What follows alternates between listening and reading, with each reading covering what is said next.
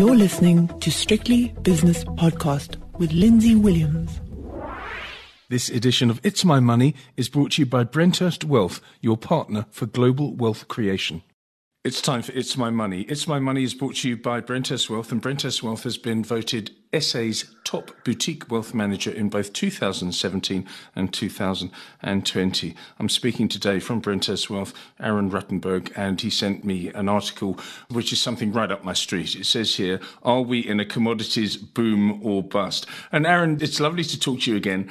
I spoke to Peter Major, who you're probably familiar with, and we talked about this, and he thinks that we've been in a super cycle, commodity super cycle, for about 19 years, and it keeps on going, doesn't it?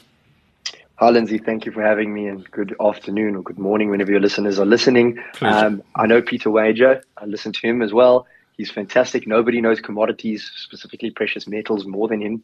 Um, but you know, and I do agree with him to an extent. We've been in a in, in sort of a boom for for a long time. Um, obviously, diving deeper into the commodity specifically, we might see different patterns.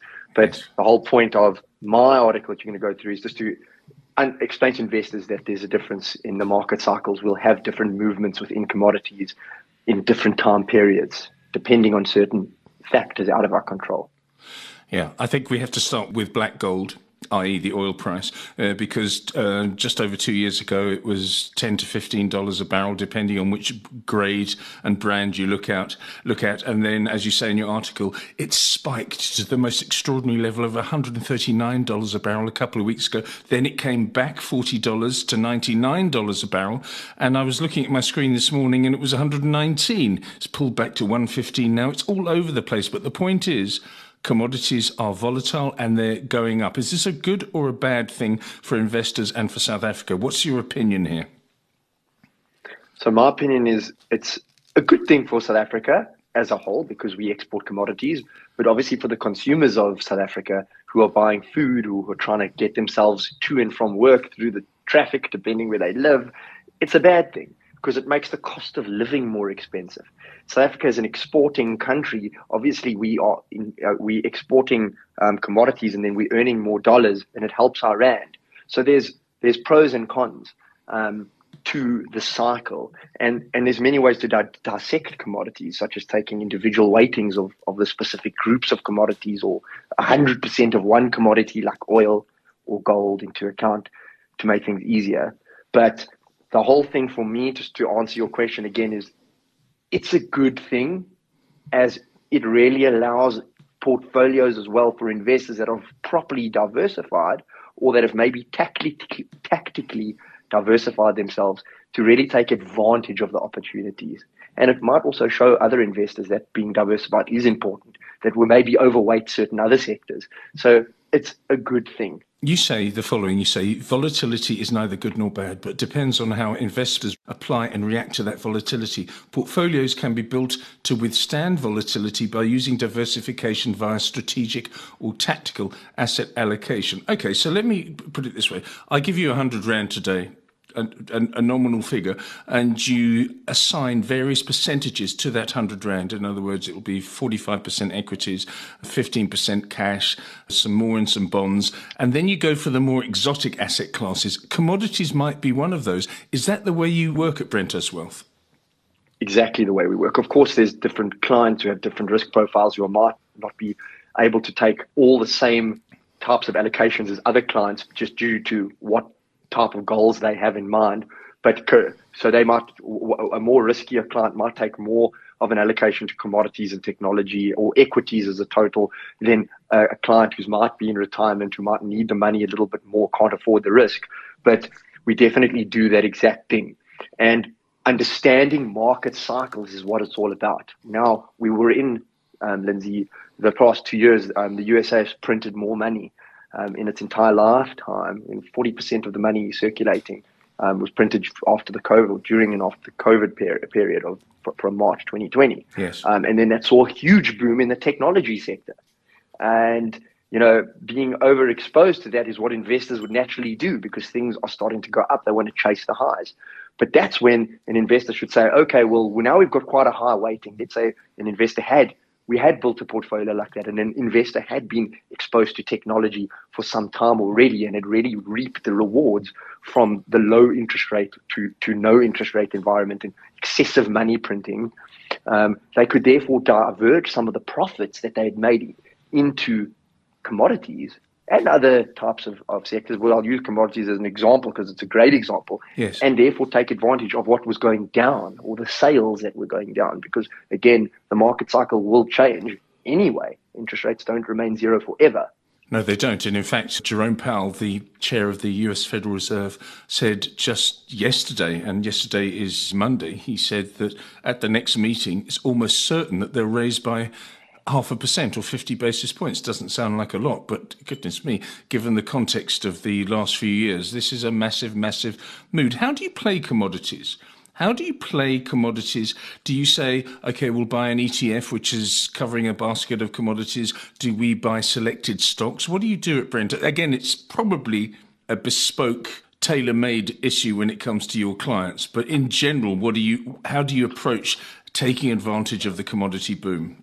So, in general, an ETF is the best way when we're investing for clients. But when we're partnering with portfolio managers, sometimes to make a decision on behalf of quite a number of clients at the same time, we will buy individual commodity companies because an individual commodity company, such as your Anglo Golds or your Sibanye Stillwaters, which are more diversified type of commodity plays, will have that leverage effect where their costs basically remain, but the price of the commodity goes up they're able to make more profits, maybe distribute more of a dividend to the investors like like we've seen lately. So those types of clients who we can basically put in a well who who who, who don't mind having individual share portfolios, taking um, you know those diversification aspects to commodities uh, and very quickly because it allows us to, like I said, ch- chop and change quickly from a tactical point of view. Yes. Those types of portfolios make sense. Owning the commodity company during times when the prices of commodities are going high, where the costs are remaining relatively the same. Um, then buying the physical also has its place when clients own non a non share portfolio um, and who just want a nice diversified portfolio. Then we would buy the physical, such as gold, and holding that gold will therefore serve its purpose in a certain market cycle. And then that client wouldn't be so strategic, but more wouldn't be so tactical, but more strategic. So it depends on the person. But when you've got a longer time horizon, it does make sense to take advantage of the leverage effect of certain commodity companies rather than the physical. Yeah, there's a fascinating uh, sort of juxtaposition between the price of a commodity and the lead and lag time between the company that produces that commodity uh, and how it how it performs. So, does the share price lead the commodity? Does the commodity lead the share price? And that's where you earn your money every month, uh, Aaron, because you've got to work this sort of thing out. Hundred percent. It's like what came first, the chicken or the egg? Understanding the market is a terribly difficult thing to do. The market is supposed to be rational over a long period of time, but over the short period of time, um, you know, investors are trying to see what's going to happen next. They're trying to dissect the future. So commodity companies, if one can, you know, if you owned commodity companies, of course, or even an individual commodity, um, it would have been a wonderful, a wonderful thing to have foreseen a war I mean, we know nobody knew that there would be a war. So some companies or some fund managers done extremely well because they benefited over something they didn't know. Um, but to your point, generally for me, I see it. I, I, try and understand the market itself, and the market always knows before you do. And I feel like the price goes up before the commodity. If that makes sense. Yes, I, it does make very good sense indeed. So I'm giving you my my hundred rand now. How much are you going to put in commodities for me? How much? Well, it depends. And is it going to be an ETF or is it going to be individual shares? Please tell me. I, I won't. It's going to be individual. It'll be individual shares. All right. PGMs, uh, bulk commodities. Is PGMs. It, yeah. Absolutely, it will be PGMs. I mean, it could even be a certain look. One of the, funnily enough, um, the indexes I like to track is the the Bloomberg Commodities Index. Yes. Um, because it's really actually, in essence, in made up of a lot of groups um, of commodities, um, and those groups would be the energy sector, um, which is like crude oil, as an example, grains, which is like corn. I mean, the prices of corn and wheat because of the war have gone up significantly. Industrial metals like copper, which we like to export, or um, iron ore. And then you've got your precious metals and like your gold and your softs, which is like your sugar, your coffee, and your livestock, which is more cattle in that. But if you look at all the supply chain disruptions we've had, in, you know, before even the war, um, it's just been exas- exacerbated by the war. Um, it just shows you, though, that putting your money again into those specific companies and commodities. I mean, look, if you, if you said to me, Aaron, what, what could I do? I just want to do something on my own. I would say rather use the ETFs because when it comes to using companies and having a diversified portfolio, you've got to be a bit more tactical, a bit more quick. So for the individual out there who just has some money, it's better to just put an ETF portfolio together because they're to, you know, so, what if you don't get all the gains, you're still going to get gains. And it's the whole point is to beat inflation. So it would depend. But if you gave me your money, Lindsay, I'd definitely give you some commodity companies if you let me tactically manage it. okay, very good. And of course, you have to you have to want to take on risk when it comes to commodities because they are so volatile and there's such a cyclicality involved with commodities. But if you get it right, goodness me, Aaron, if you get a commodity cycle right, you get it very, very right indeed.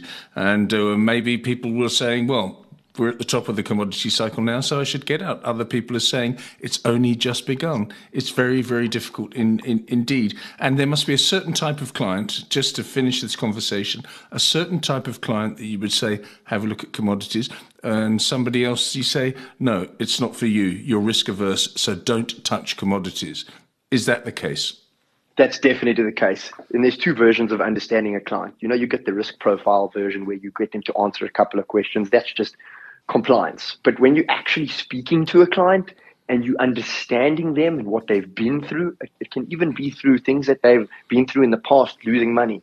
You can hear that no, this person's not going to be suited for it. I'm going to hear from them too often. They're not going to listen because they see prices going up now. Like you mentioned, the oil price, which had gone up, and then all of a sudden it dips, and they think, okay, no, they've lost money on paper. But you know, holding through something is sometimes the best answer, but some people aren't able to hold through. Uh, the perfect example is after the boom of the energy, after the boom of energy and commodities from the early to mid 2000s, um, after the dot com bubble, investors rushed to add or increase their holdings of commodities to their asset allocation strategy. Now, this is when commodities were going up. Many chased those highs just before commodities were about to go into hibernation again starting in 2008. However, after years of pain and volatility and, and loss, investors who added commodities who were chasing the highs to the portfolios at the end of the first decade of that, you know, of, of the century, finally gave in and sold them. And the worst thing you can do when it comes to cyclical investments is to invest them after the gains have been made yes. and sell them after they've already suffered the loss. And I can tell you now, it's the same thing with tech. Everybody chased the tech highs instead of putting a portion in their portfolio, even slowly investing into them, which I call the dollar cost averaging, which I've gone through with you before, rather because now they're suffering loss. And I can tell you a lot of them are probably getting out now, which is the worst time. They should be getting in if they've got excess money and maybe focusing a little bit on commodities, but now looking for what's been hit hard because the market will change again. And they and, and, and I can tell you investors are going to keep on making the same mistake. Okay, which is why they need a financial advisor. I can hear, I can feel your passion uh, for this particular subject, Aaron. Thank so you. thanks very much for uh, giving me giving me this insight into into something that I really enjoy, and I almost understand as well the uh, commodities and the commodities cycles. That's Aaron Ruttenberg from Brenthurst Wealth in Sandton in, in Johannesburg, and that was It's My Money. It's My Money was brought to you by Brenthurst Wealth, an award-winning boutique wealth management company. The views and opinions expressed in these podcasts are those of Lindsay Williams and various contributors and do not reflect the policy, position, or opinion of any other agency, organization, employer, or company associated with strictlybusinesspodcast.com. Assumptions made on the analyses are not reflective of the position of any other entity other than the speaker or the author. And since we are critically thinking human beings, these views are always subject to change, revision, and rethinking at any time. Please do not hold us to them in perpetuity.